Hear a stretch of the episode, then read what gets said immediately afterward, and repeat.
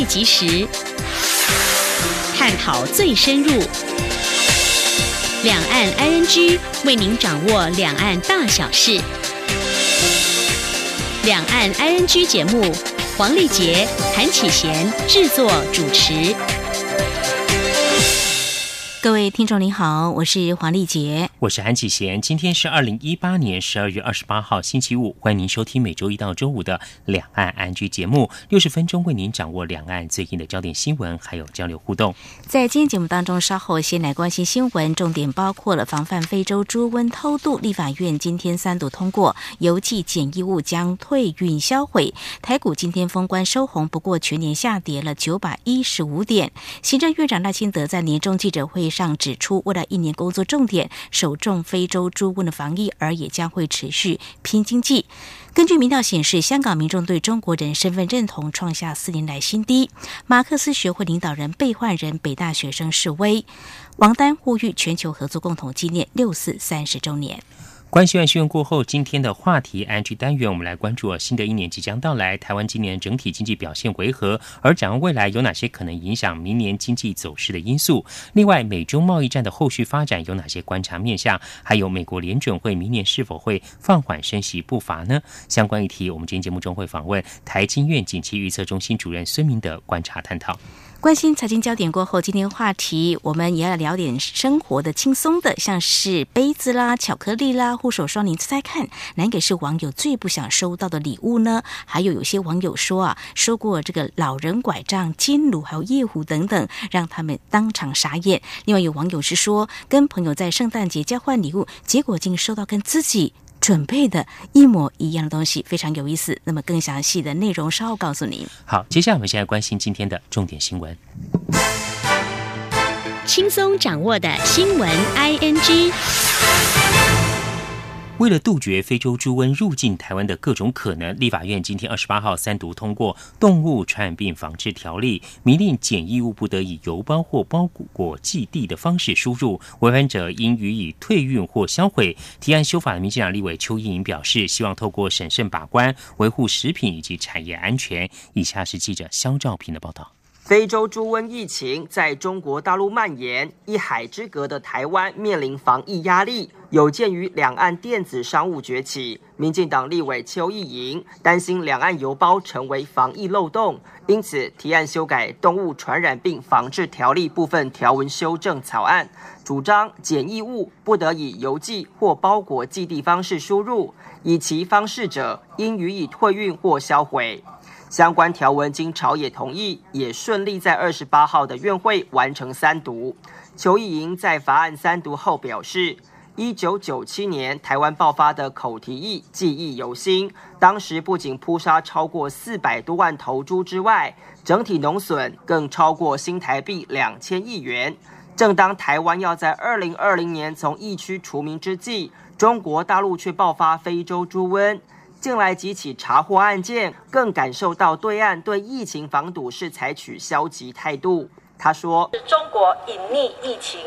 违背海峡两岸农产品检疫检验合作协议，拒绝向台湾通报疫情状况，甚至还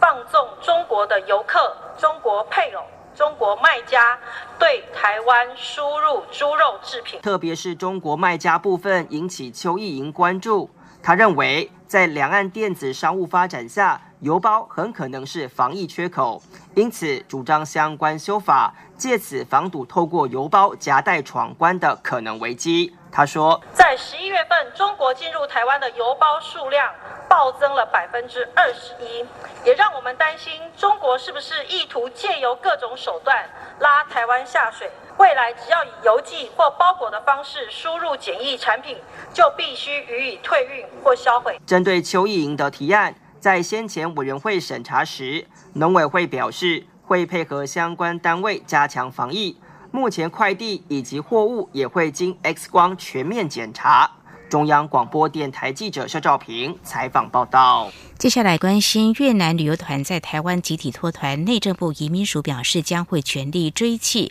脱团越南观光客。而到二十八号凌晨为止，累计查处到案人数一共有十七人，仍旧有一百三十一名越南观光客上回到案，研判越南客分批往北部移动，将会全力查缉。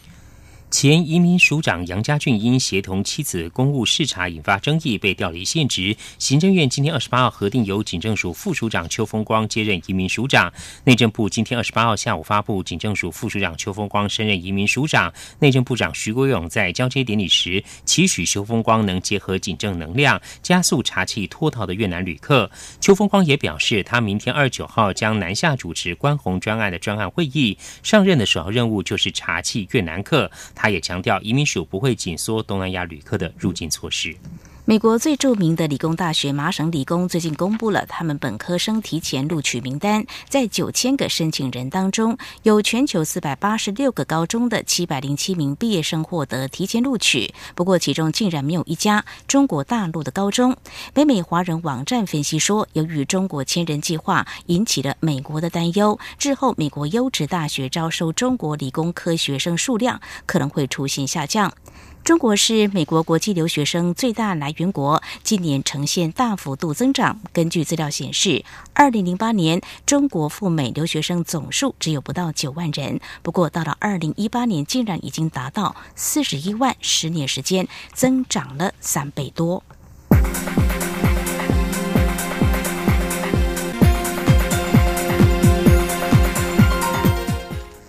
北京参考消息网今天二十八号报道，俄罗斯在面对美国制裁下，正试图联手中国去美元化。报道表示，俄罗斯总统普廷今年七月在南非金砖国家峰会记者会上就曾经说，国际上有很多人谈论设立新储备货币的必要性，仍必具有这种资质。此外，俄罗斯总统经济顾问也建议，从俄国国际储备中抛售美国、加大、英国的有价证券，将其替换为其他国家资产，而且首先是中国的资产。对于俄罗斯的去美元化举动，报道引述中国现代国际关系研究院学者孙立鹏声称，俄罗斯做法符合历史潮流，同时也说，长期而言，由于美国总统川普政府不断挥舞金融制裁大棒，以及美国国内庞大债务问题，都是在挥霍透支美元信誉，加上新兴市场经济加速崛起，金融市场不断壮大，未来出现与美元媲美的新兴货币将成为大势所趋。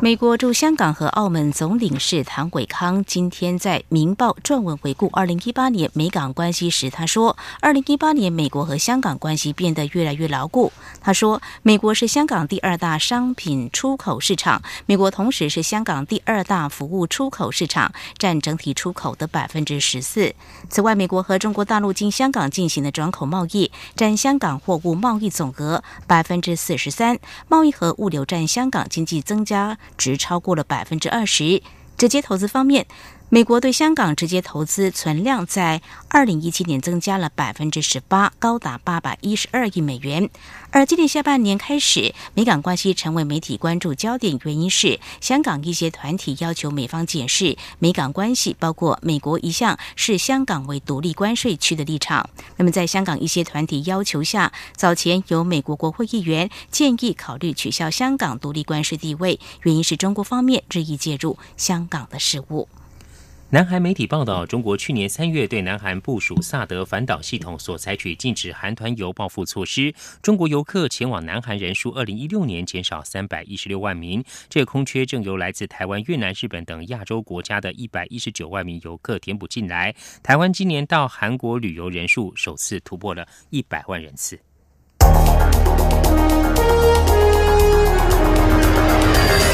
最敏锐的新闻嗅觉，延伸您的视野。让您听到最硬的两岸焦点。连线访问这次随团出访的央广记者王维婷。是的，今天在大陆福建平潭举办了一场两岸关系研讨会，对世界经济与亚洲会产生哪些影响呢？其中五百个是感染艾滋病的孩童，那分散在呃广东。从正经情势分析，两岸交流观察到新闻现场直击。两岸 ING 有最多元的声音、多面向的观点，以及最专业的剖析。请收听每周一到周五晚间六点到七点，由中央广播电台新闻部黄丽杰、韩启贤制作主持的《两岸 ING》。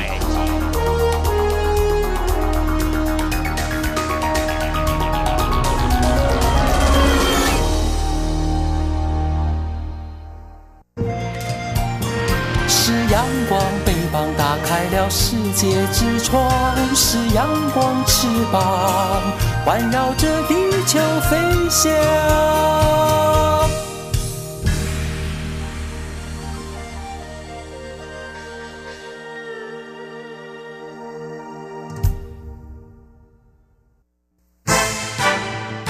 轻松掌握的新闻 ING。财经焦点先看到股市，二零一八台北股市今天封关收红，上涨八十五点，收在九千。七百二十七点，成交值七百三十七亿多元。不过和二零一七年封关日相比，台股下跌超过了九百点。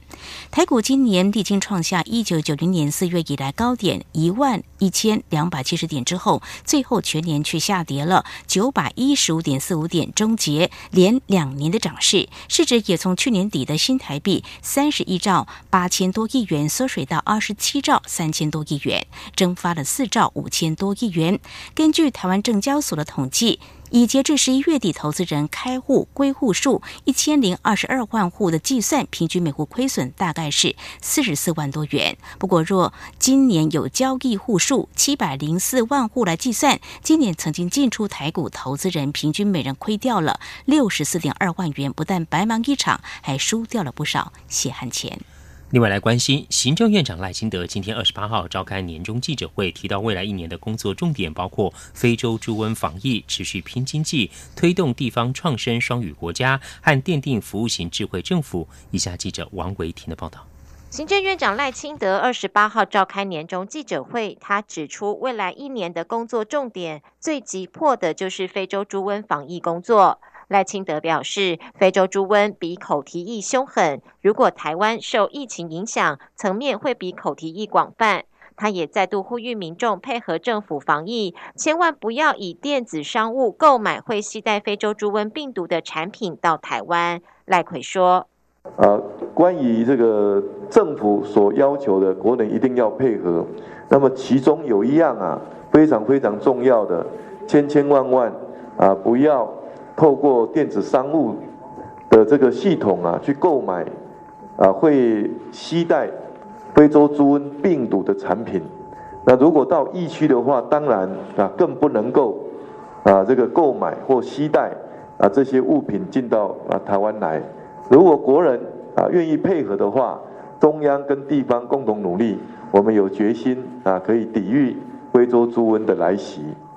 赖奎表示，另一个市政重点就是拼经济，要做到藏富于民。除了追求经济成长率之外，也要提升人员效率，做到男女同工同酬，以及缩短所得差距，让全民共享经济发展果实。在拼经济的具体作为方面，赖清德表示，要持续改善台湾投资环境，解决产业五缺问题，持续松绑法令，提升行政效率。第二是吸引台商回流，第三是在新经济移民法下开放中阶技术劳工。赖清德表示，明年是地方创生和双语国家元年，也是政府转型成服务型智慧政府的一年。他表示，希望透过地方创生，逐步解决人口集中都市和乡村空洞的问题，用十二年的时间推动双语国家，和以换发数位身份证、建立政府数位通讯干道，于二零二零年奠定服务型智慧政府的基础。另外，行政院副院长施俊吉报告财经政绩时也表示，今年上市贵公司与国内银行税前净利都比去年增加许多，可见上市贵公司与银行业有许多筹码替员工加薪。他预期明年加薪动力非常强。中央广播电台记者王威婷采访报道。立法院院会今天三度通过中央政府前瞻基础建设计划第二期特别预算，有别于前瞻第一期审查期间朝野攻防，前瞻第二期预算审查相对顺利，朝野是以协商方式达成了共识，预算最后是以通案方式删减百分之二，大约是新台币四十五亿多元。请听记者肖兆平采访报道。地方政府念资在资的中央政府前瞻基础建设计划第二期特别预算案，立法院朝野日前完成协商，顺利在二十八号通过院会三读。立法院长苏家全说：“三读内容与宣读完毕，请问院会有文字修正？无文字修正，决议中央政府前瞻基础建设计划第二期特别预算案。”一百零八年度至一百零九年度，照审查报告修正通过。为了打造未来三十年国家发展需要的基础建设，政府规划了一系列具前瞻性的建设投资，其中包含绿能、数位、水环境、交通轨道、均衡城乡等建设外，更加入因应少子化、食安、人才培育及促进就业等八大项目。回顾二零一七年到二零一八年的前瞻第一期预算，当时政府编列新台币一千零八十九亿，立法院最后三读则是减列约新台币十八亿多，占比约百分之一点七。而针对二零一九年到二零二零年的前瞻第二期预算，政府共编列有新台币两千两百七十五亿。其中以占比最高的分别是新台币七百三十一亿元的均衡城乡建设，新台币五百九十三多亿元的水环境建设，以及有新台币四百二十二多亿元的轨道建设。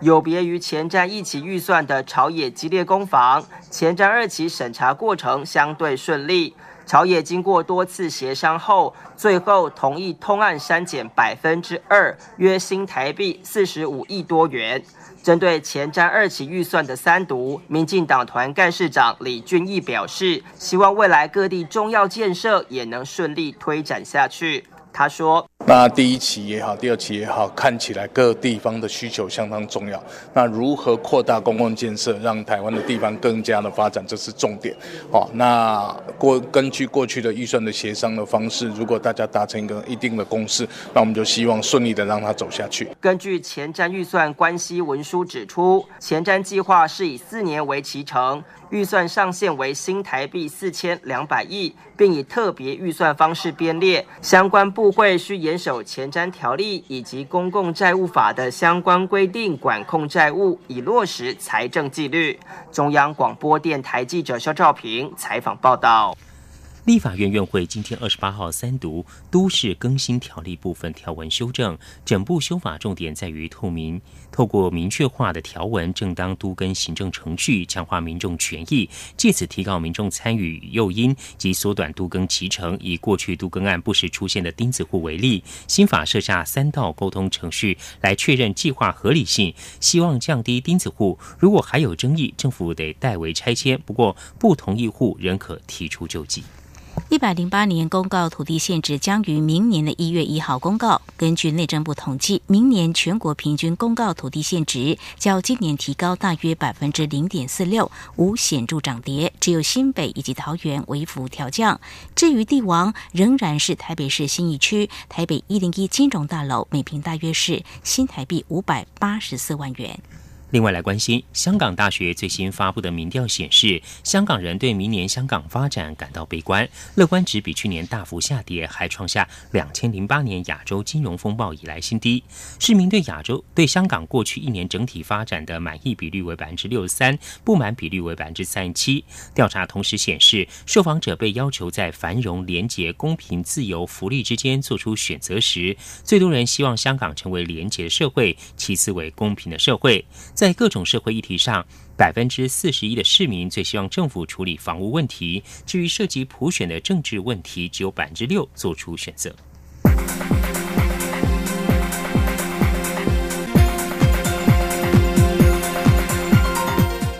关心政治焦点，行政院长赖清德今天举行年终记者会。不过，媒体关注焦点集中在他何时会宣布内阁总辞。赖清德表示，一辆列车有上车就有下车，但是列车方向不变，就是让民众过更好的生活。赖清德表示，当初接任时就定位自己是中继投手，至于下任投手是谁，则是由总教练决定。请听记者王维婷的采访报道。行政院长赖清德在选后曾表示，时间一到就会坚定离开。而近日关于赖奎将在中央政府总预算过关后宣布内阁总辞的消息甚嚣尘上，但是传出蔡英文总统极力未留，且工商团体也希望赖清德留任。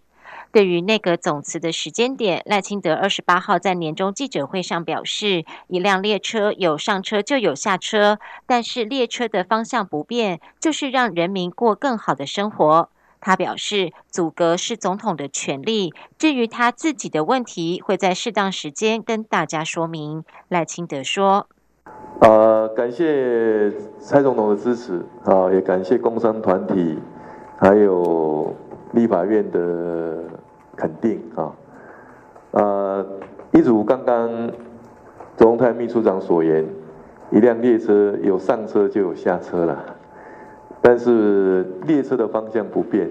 一定是要通往更好的地方，一定是要让人民过更好的生活。就是说，阻隔是属于总统的权责啦。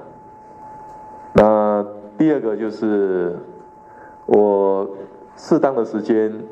会跟大家说明。外传前行政院长苏贞昌将回国再任阁魁，媒体追问赖清德是否跟下一任投手谈过此事。赖清德表示，当初接任时就定位自己是中继投手，至于下一任投手是谁，则是总教练的权责，投手彼此之间不会互相交代。针对独派立拱赖清德卸任后参选二零二零年总统，他表示，民进党虽然败选，但是他认为还是要团结支持蔡总统的领导，特别在当下最困难的时刻。此时如果意见不一致，未来执政恐怕更辛苦。他希望不管是哪个团体，在这个当下都应该共同面对。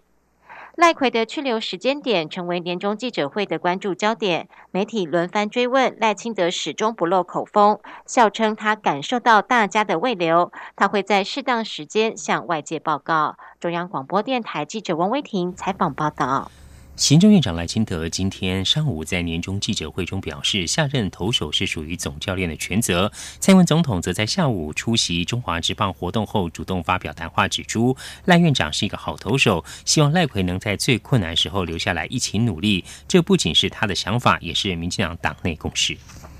公民监督国会联盟今天在立法院群贤楼前举行的记者会，公布今年票选出来的立法院年度代表字和十大新闻。代表字第一名是“乱”，十大新闻之首则是二零一八大选投票一团乱，蓝绿地委怒轰中选会出席者，并且将“乱”字排贴在群贤楼的铁卷门上，高声诉求立法院别再乱，人民要正常。中央研究院前院长翁启慧被控收受台湾浩鼎生技董事长张念慈贿赂。台北市林地方法院一审今天二十八号宣判两人无罪。科技部长陈良基指出，尚未看到判决内容，无从评论。不过，科技基本法已经修法，将技术移转相关事项划清红线，避免有灰色地带造成争议。众院则声明尊重司法审判，对翁启获过去两年煎熬感到不舍，希望一切尘埃落定，以免对台湾学界、生技界造成更大伤害。以下记者谢嘉欣的报道。中研院前院长翁启慧遭控以女儿名义收受浩鼎生技董事长张念慈提供的三千张浩鼎股票，用来交换中研院在糖分子领域的研究成果。台北士林地方法院二十八号一审宣判，翁启慧、张念慈无罪，全案仍可上诉。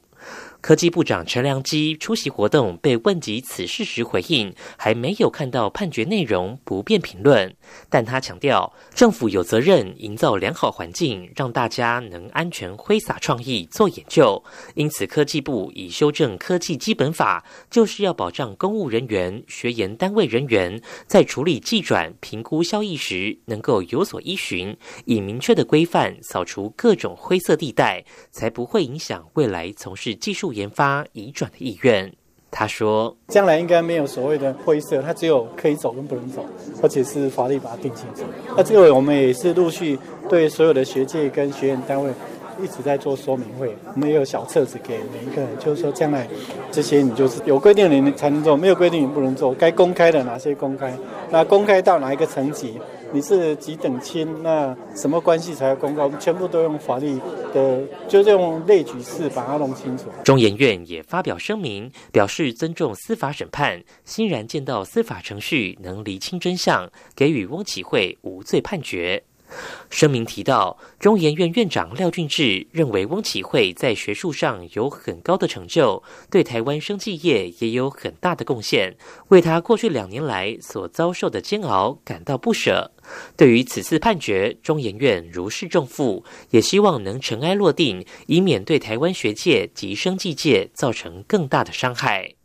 中研院指出，在逐步完善计转与利益冲突回避相关制度后，期望研究成果计转能继续兼顾研发效益与公共利益，带动社会整体发展。中央广播电台记者谢嘉欣采访报道。前中研院院长翁启惠在奥鼎案中被判无罪。翁启惠表示，正义虽到，名誉难复，希望所有误解跟伤害到此为止。他会继续专心研究，为台湾科技发展及人类健康尽一份心力。另外来关心，香港大学昨天发布最新一季民调，指出港人对香港人身份认同感高于亚洲人、中华民族或中国人，而且认同自己是中国人指数创下四年以来新低。北京大学马克思学会会长邱占轩前天在举行中国领导人毛泽东一百二十五岁名诞纪念活动前被公安带走。虽然昨天获得释放，回到学校，然而马克思学会会长和几位领导都被北大当局换人，全部改为共产党员。而有好几十名北京大学的学生今天示威抗议北京大学马克思学会会长被换人，这是近年来中国持续打压学生活动最新的一起。二零一九年即将到来，是中国的八九民运和六四镇压三十周年。王丹、乌尔开西、王超华等当年从那场血腥屠杀中走过来的八九一代，近日发起签名活动，呼吁全球所有关心中国发展、所有期待中国能够实现民主宪政朋友，共同纪念六四三十周年。以上就是今天的两岸焦点新闻。这里是中央广播电台，稍后为您继续进行话题安居单元。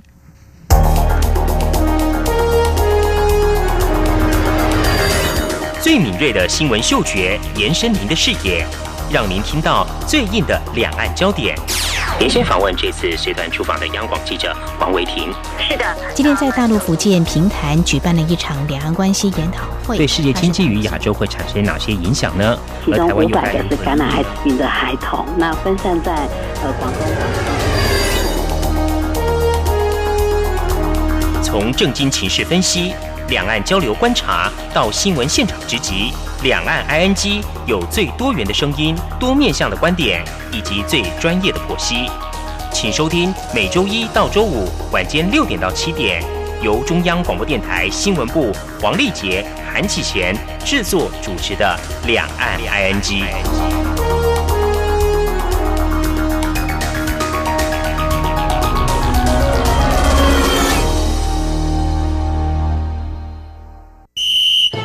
全民戒备，掌握疫情，二步一要，非洲猪瘟 out。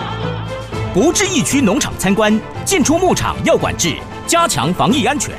不非法走私或携带动物产品返回台湾，要加强检查农场动物健康情形。若发现疑似案例，尽速通报动物防疫机关。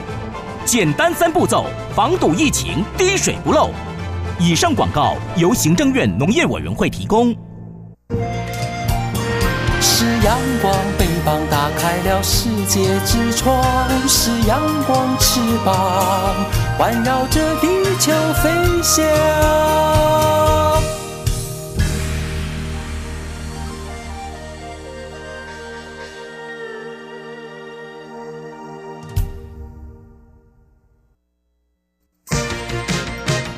您最想关心的话题，ING。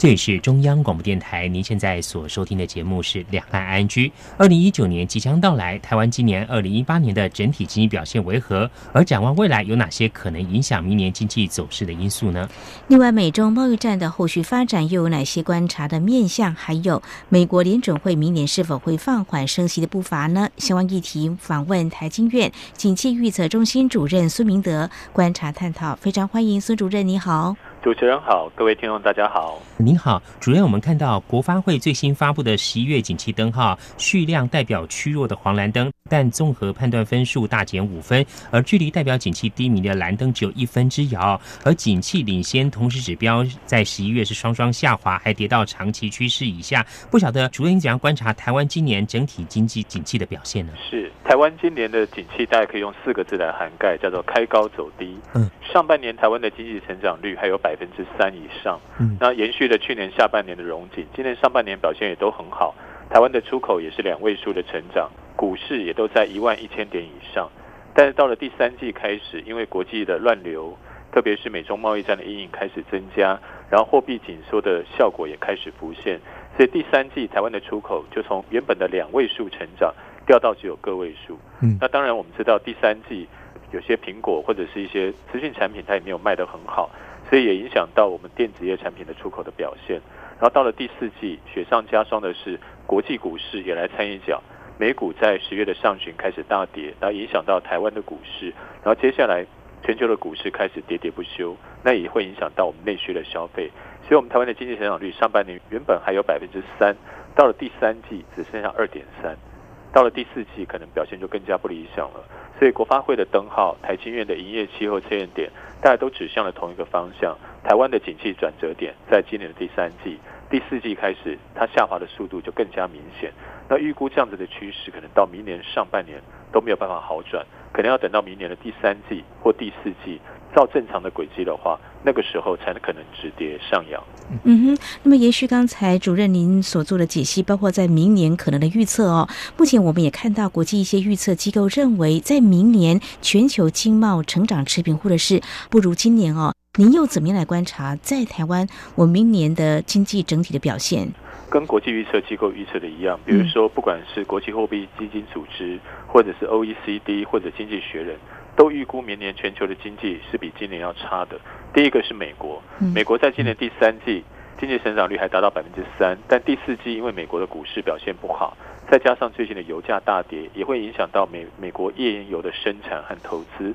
所以美国第四季的经济开始就会下滑，一直到明年都会维持这样一个趋势。那其他的欧洲、日本、中国大陆，那还有一些新兴市场，也都受到类似因素的影响，但是他们是从去年就开始下滑，而不是从今年开始。所以明年全球的经济预估要比今年要低。第二个是全球贸易的表现也会比今年要差，特别是美中贸易战影响到了很多厂商的预期心理。所以明年的上半年，特别是第一季，目前的订单都不是很明朗。那当国际经济表现下滑的时候，当然也会冲击到台湾的外贸。所以，我们台湾的外贸在明年的上半年要非常小心，我们的出口尽量要能够维持正增长就不错了。我看甚至还有可能出现负增长，特别是最近的油价大跌，也会影响到石化业相关的出口、原物料相关的出口。另外一个就是明年上半年国际的经济的因素，特别是金融的紧缩，目前看起来还没有消减。虽然联准会说它明年升息的速度会减慢，但明年毕竟还是有两次。那最近的股市，台股已经跌到一万点以下，美股也在差不多两万两千、两万三千点左右盘旋。那明年不排除还有进一步往下探的一个空间。所以明年的上半年，我觉得是这波景气冷气团最集中的一个时段。过了下半年，可能才会稍微好一点。是，那不知道主任怎么样观察？那明年台湾在内需方面的表现呢？国发会这两天也特别提到了，他们也知道明年的外贸大概就不能依赖了，特别是美中两大在打贸易战，美国跟中国大陆是台湾最大两个出口市场，他们打贸易战，台湾也好过不到哪儿去，所以台湾明年必须要靠内需，内需占台湾的 GDP 比重大概是百分之八十七。其实它占的比重非常的大，其中百分之五十是消费，另外的百分之二十大概是投资，另外百分之十大概是政府的消费，所以消费面大概在台湾大概百分之六十到百分之七十左右，那投资大概占了台湾也接近百分之二十，所以这部分都叫内需。内需可以分为两个部分来努力。第一个，我想我们的经济部最近也公布了他们的统计调查，那今年来台湾投资的厂商已经比往年要有增加，但希望明年能够打铁趁热，趁趁胜追击。第二个是消费内需消费，那我们的行政院副院长今天也开了一个记者会，他也特别提到了，那明年的加薪可能是有一些机会，因为厂商今年获利很好，但是可能还需要政府再加一点加一点码，因为当股市下跌，民众消费信心感觉比较欠缺的时候，政府如果透过一些补助、补贴旅游或补贴民众汰换家里的家电往节能方向发展，我想过去曾经有很好的例子，这个部分也可能为消费增添一点活力。嗯哼，那么美洲贸易战在今年已经影响到包括全球很多国家的这个经济成长哦。那么在明年的一个情况呢，我们就持续来关注这个美洲贸易战的影响跟后续的发展。目前双方呢正处于九十天的休兵期间，正展开磋商谈判呢。明年的三月应该会有新的发展。未来有关美洲贸易战的可能走向，主任您怎么样来观察呢？是。今年的美洲贸易战大家都以关税为主。那美国在七月跟八月总共苛征了中国大陆五百亿美金产品的关税，然后到了九月份再加码两千亿美金产品的关税。所以现在等于从中国出口到美国的商品几乎有一半都被课了关税。那目前的关税有的是百分之十、百分之二十五不一定。但是原本他们是计划在明年，也就是过几天，应该要把那个关税税率调高到百分之二十五。但现在因为双方都各有他们的顾虑。美国是担心把这个关税提得太高，其实也会伤害到美国民众的利益，特别是物价的上涨会让美国民众感觉痛苦。第二个，美国的厂商短期之内是找不到其他替代来源的，那也只能让美国民众去付这个关税。对中国大陆来说，它的出口在今年虽然表现还算亮眼，但其实是很多厂商在趁关税调涨之前赶快加码出货。不代表真正的需求旺盛，也许到了明年第一季，中国大陆的出口就会大幅的减少。双方都有各自的顾虑，所以这个关税他们就开始谈判磋商，延长九十天。九十天之内，中国大陆加大采购的力度，然后对国内市场做进一步的开放。美国我觉得它应该就会高高举起，轻轻放下。所以关税战应该在今年，在明年初应该就会有个初步的结果。现有的关税百分之十维持，后面的百分之二十五不加上去。但是明年针对中兴、华为这种科技资讯战，针对人民币汇率的保卫战，针对 WTO 的规则战，还有美中双方的厂商在国际之间投资的相互竞争、投资战，这四方面的战争，明年才要加剧。所以今年的关税应该会到此结束。是主任有舆论或评论认为。美国跟中国这个贸易战，它可能是一个长期性会边打边谈，是结构性的部分。不晓得这方面您怎么样的看法？是，我觉得过去美国跟日本打了三十年的贸易战，那我们从日本上面学到一些例子。但是这次的美中跟美日还是有点不一样的。第一个，美日是政治的同盟，经济上的对手。因为日本的厂商是从品牌、销售、制造，它所有的它都是一条龙，嗯，他都是自己做，它没有依赖美国的成分，它的科技实力比中国要强。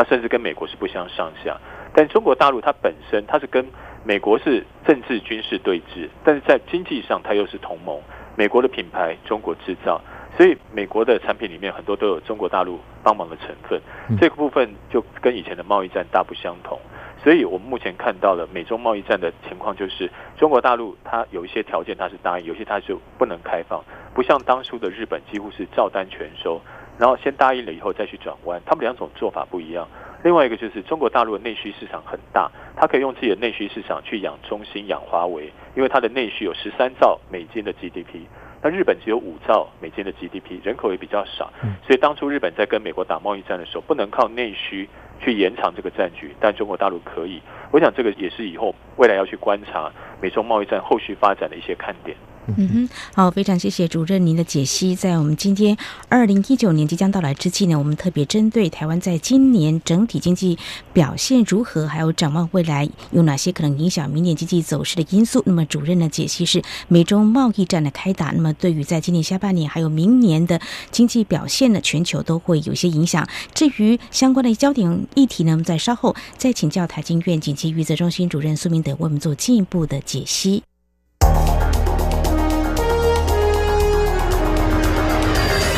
最敏锐的新闻嗅觉，延伸您的视野，让您听到最硬的两岸焦点。连线访问这次随团出访的央广记者王维婷。是的，今天在大陆福建平潭举办了一场两岸关系研讨会，对世界经济与亚洲会产生哪些影响呢？其中五百个是感染艾滋病的孩童，那分散在呃广东。从正经情势分析。两岸交流观察到新闻现场直击，两岸 ING 有最多元的声音、多面向的观点以及最专业的剖析，请收听每周一到周五晚间六点到七点，由中央广播电台新闻部黄丽杰、韩启贤制作主持的《两岸 ING》。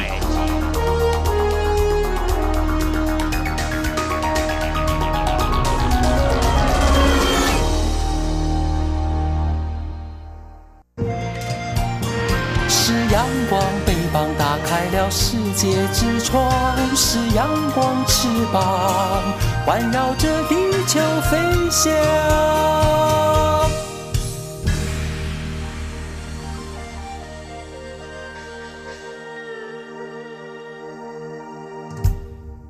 这里是中央广播电台，您现在所收听的节目是《两岸安居》。我们今天节目中很高兴访问到台经院景气预测中心主任孙明德，我们回顾台湾今年整体的经济表现，还有展望二零一九年。刚刚在上段节目中，我们谈到有关于美国和中国大陆贸易战的话题哦，主任为我们分析未来可能美中贸易战的一些发展，还有相关的影响跟演变。那我们台湾在美中贸易战发展这种状况下，我们应该要注意哪些可能的影响面向呢？在今年美洲贸易战刚开打的时候，其实我们今年的厂商在第四季已经受到一些影响，因为大家担心明年的贸易战，所以呢，明年的订单很多国际的订单会突然的谨慎保守，有一些投资也会开始缩手，对我们台湾的采购金额也会开始减少，这个是我们第四季出口还有外销订单下滑一个重要的因素。那另外一方面，美洲贸易战原本我们是期待。台商在大陆，如果他不能出货到美国去的话，是不是可以考虑转移生产地点到其他地点？比如说传统产业，他们可能考虑的地点是墨西哥跟越南。但是资通讯厂商，因为墨西哥跟越南不一定完全符合他们的需要，他们可能可以考虑回来台湾做投资生产。美中贸易战打到中间，两千亿的民生用品里面，里面有网通产品跟脚踏车相关产品。这部分的厂商因为受到影响，他就有回台的意愿。但最后呢，美国跟中国中间还有两千六百七十亿的商品，它没有课征关税。那目前为止看起来，这个关税可能就打不下去了。如果这个关税没有持续下去，厂商回台的意愿就不会这么强，他可能就还是继续在中国大陆组装生产。但是我觉得这些厂商还是会看，你也不知道美中两国会不会哪一天就翻脸。你要知道，美国总统川普他毁掉很多约，核子协议、导弹协议。或者是气候公约，他都回到过。北美自由贸易协定要重谈，我想大陆方面也不会完全相信美国的诚信，所以双方之间各怀鬼胎的情况之下，台湾的厂商还是会去分散它的投资布局，只是说动作稍微慢一点。我们期待明年的这种情况能够加速，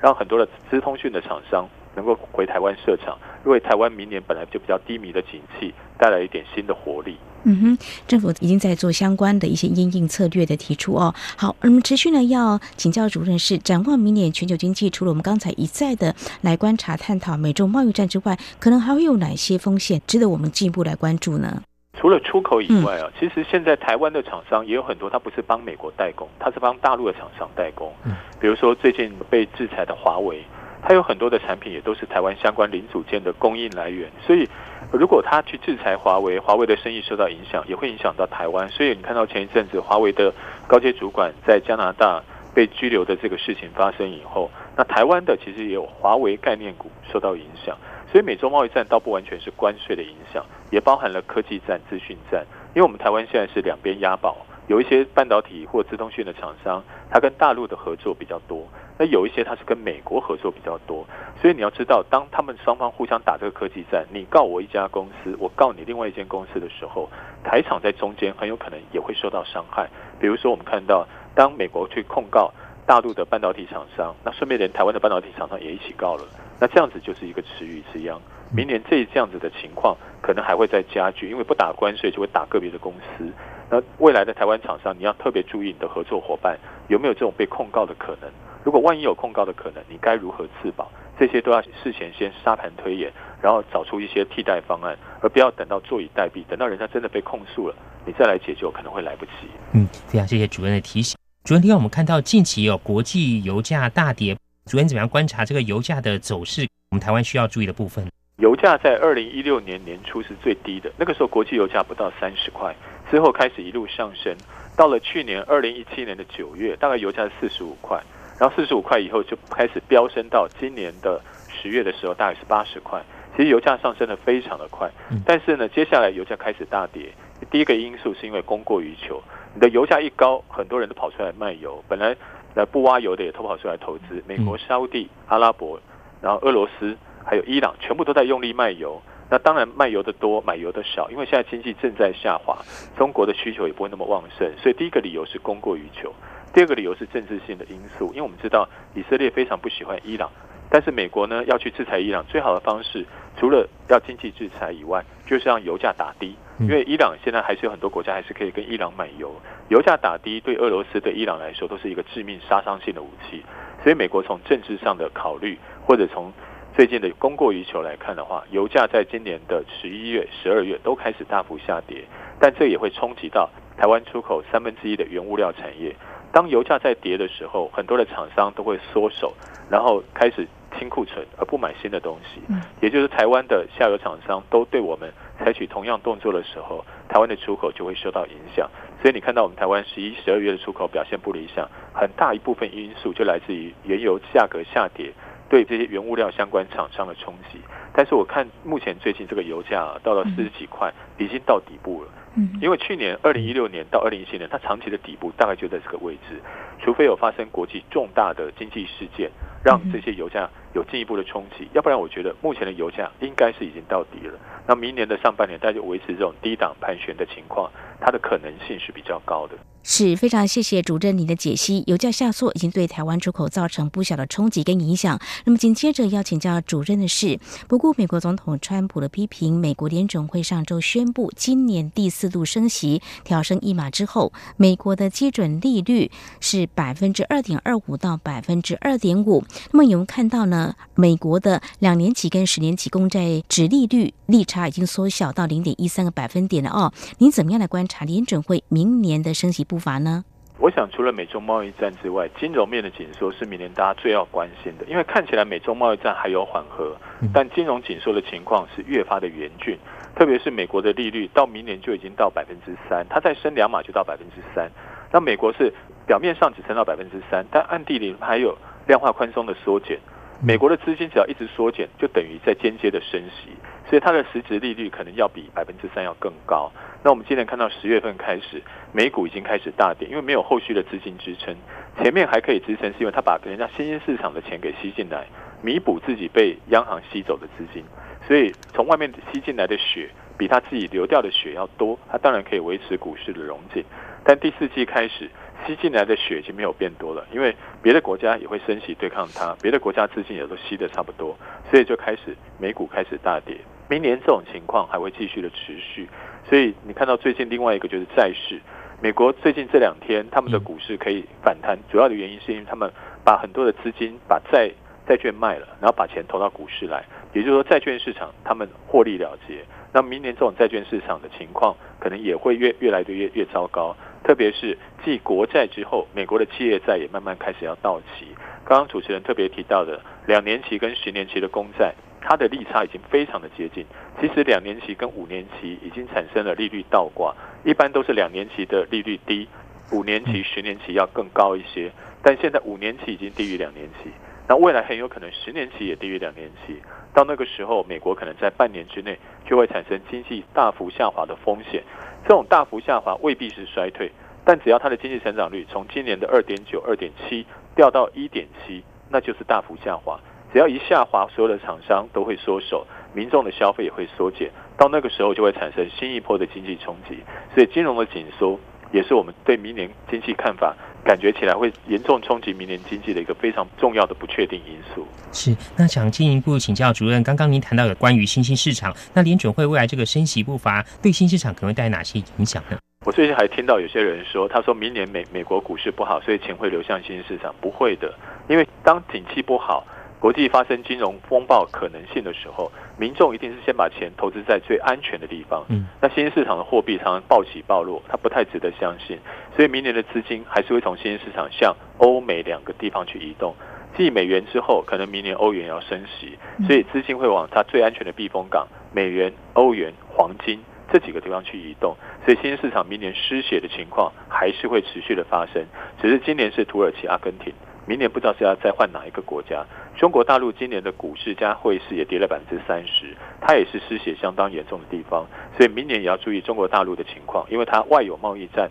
内有金融的问题。那中国大陆也有可能是金融会产生问题的一个地方。好，非常谢谢台经院经济预测中心主任苏明德在今天针对台湾二零一八年整体经济表现，还有展望未来有哪些可能影响明年经济走势的因素，还有特别是美中贸易战的后续发展有哪些观察面向，非常感谢主任您的解析跟探讨，非常谢谢主任，谢谢主任，谢谢。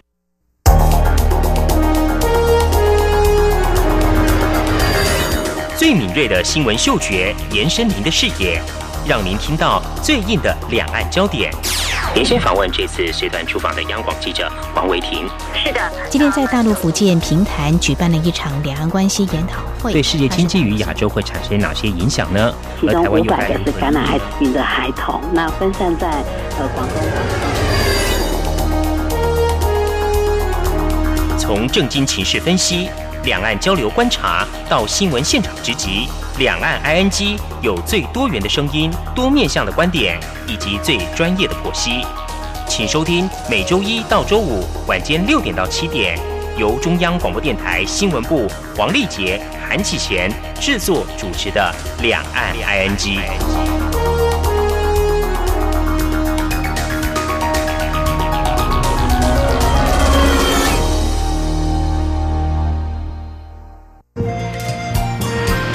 阳光，翅膀打开了世界之窗；是阳光，翅膀环绕着地球飞翔。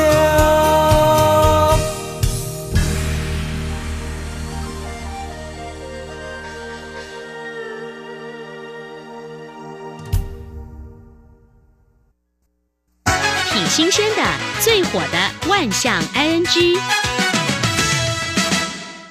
这也是中央广播电台，您现在所收听的节目是两岸居，到了万象安居单元。嗯，今天万象安居单元啊，跟大家讲一下，有一些送的礼物，让收到人觉得蛮新奇的哦。哎，那也有人是觉得奇怪，怎么会收到这样的礼物啊？嗯，我们看到在十二月二十五号的时候，台湾九合一选举选出来的，不管是连任或新当选的县市长，在这天就职啊。嗯，那我们看到在台中是卢秀燕。他在竞选期间主打这个空屋的问题啦，所以他在就职典礼上就发送了古关空气瓶给来参加就职典礼的民众。哦，他说他就宣誓会在任期内全力对抗空屋，改善空屋，重建台中亲近美丽的家园。哇，这也是显示说他会努力全力以赴。嗯，那么当初他开出的支票就是希望让台中的市民有好的空气、清新的空气。那希望大家呢看到这个小瓶子。怀抱着这个希望，他也会来兑现他的支票。嗯，希望大家都有清净的空气可以呼吸，大口呼吸哦。嗯，有民众去参加了这个就职典礼之后啊，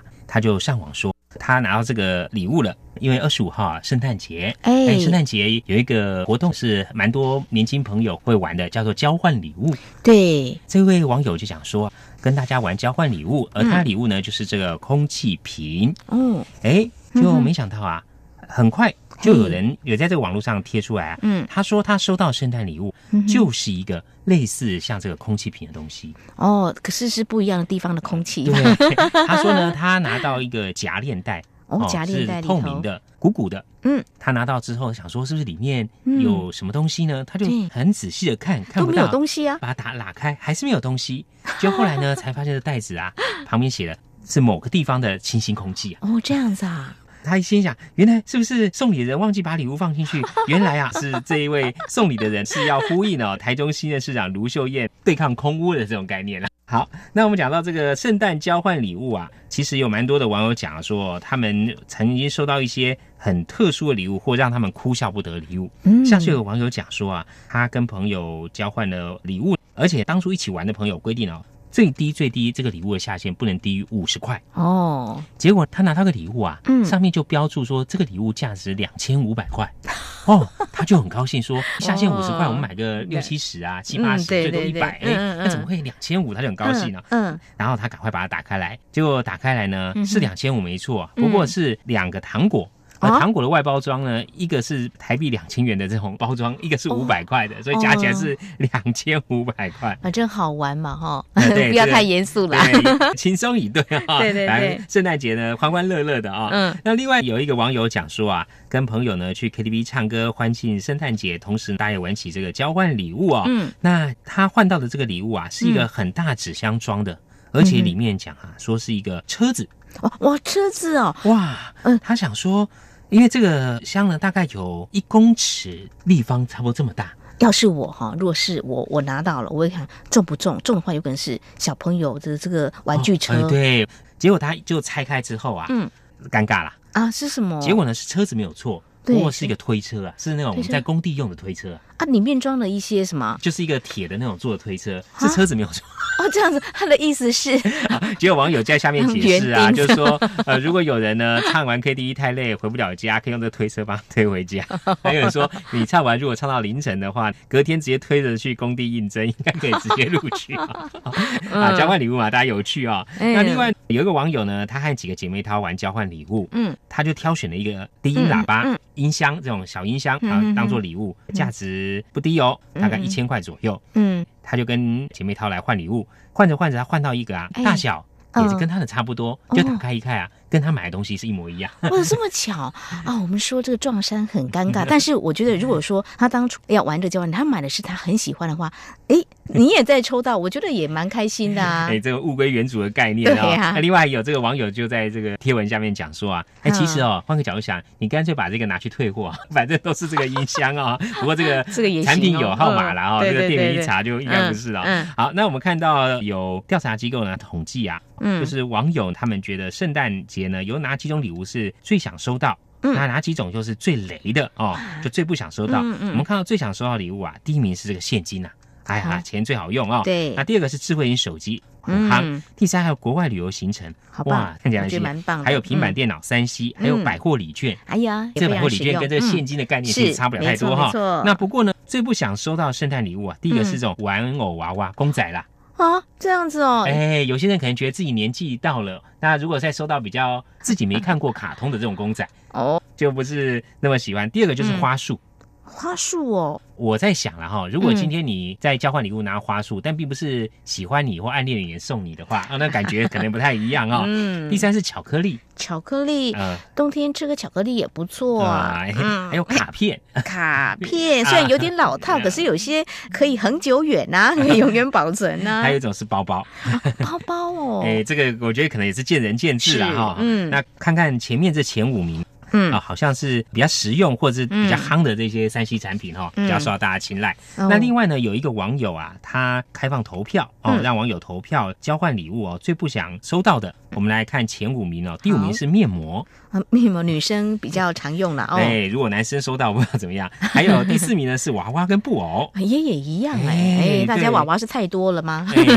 就有网友讲啊，嗯他说送的娃娃布偶啊，有时候这个娃娃呢有点吓人。哦，这样子。哎，还有就是不知名的怪娃娃，可能就是他没看过这卡通。还有一种就是说，他觉得娃娃布偶是还不错啦，不过放久了也不好保存，要清洗。有些人很懒，放久会黑黑的，就不可爱了啊。嗯，好，第三名呢是圣诞图样的产品哦，比如说什么圣诞老公公音乐盒啊，什么之类的。哎，有人可能觉得自己家里装饰也有哦。嗯，那其实换个角度想啊，把它拿来放你家的圣诞树下，那其实也是一招。不错不错。嗯，好，另外还有一个是护手霜。护手霜冬天我觉得很很实用，而且对女生来说蛮好的。对啊，这个第二名，不过蛮多网友不希望收到。那第一名就是这个马克杯杯子啊，杯子很多，对，然后家里已经很多了，用不完。好，那另外有一些网友就想说，他自己收过一些他觉得不只是雷啊，更悲伤的这个礼物。什么啊？他说有人收到金炉，烧金子金炉，这这到底这个大概是有点搞笑了。哦，还有这个我们在餐桌上看到这种饭菜的防尘罩。防尘罩这几年好像有一些造型，其实它还蛮文青风格的，颜色还不错哎。老人用的四脚拐杖啊，这个应该搞笑的啦。那应该是他说最悲惨的，还有人说到这个夜壶啊。真的是 不晓得，只要带来欢乐吧，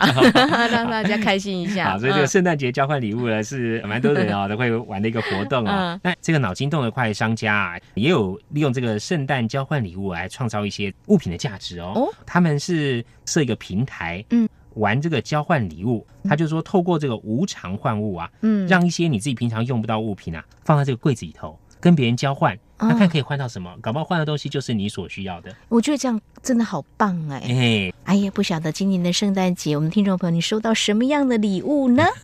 好，这是我们今天万象安居跟听众朋友分享节目尾声，再和听众朋友呼吁一下，如果说听众朋友们对我们节目任何建议看法，非常欢迎利用以下管道来告诉我们：传统邮件寄到台湾台北市北安路五十五号两岸安居节目收；电子邮件信箱，我们节目有两个，一个是 i n g at r t i 点 o r g 点 t w，另外一个是 QQ 信箱一四七四七一七四零零 at。qq.com，同时，听众朋友，我们也可以透过 QQ 即时互动，QQ 码一四七四七一七四零零。另外，也非常欢迎听众朋友加入两岸居的脸书粉丝团，在脸书的搜寻栏位上打上节目名称“两岸居”来搜寻，就可以连接到我们的页面。不论是对节目的建议看法或收听感想，都非常欢迎利用刚刚这些管道来告诉我们。好，那么这是今天节目，非常感谢听众朋友您的收听，祝福您，我们下次同时间空中再会，拜拜。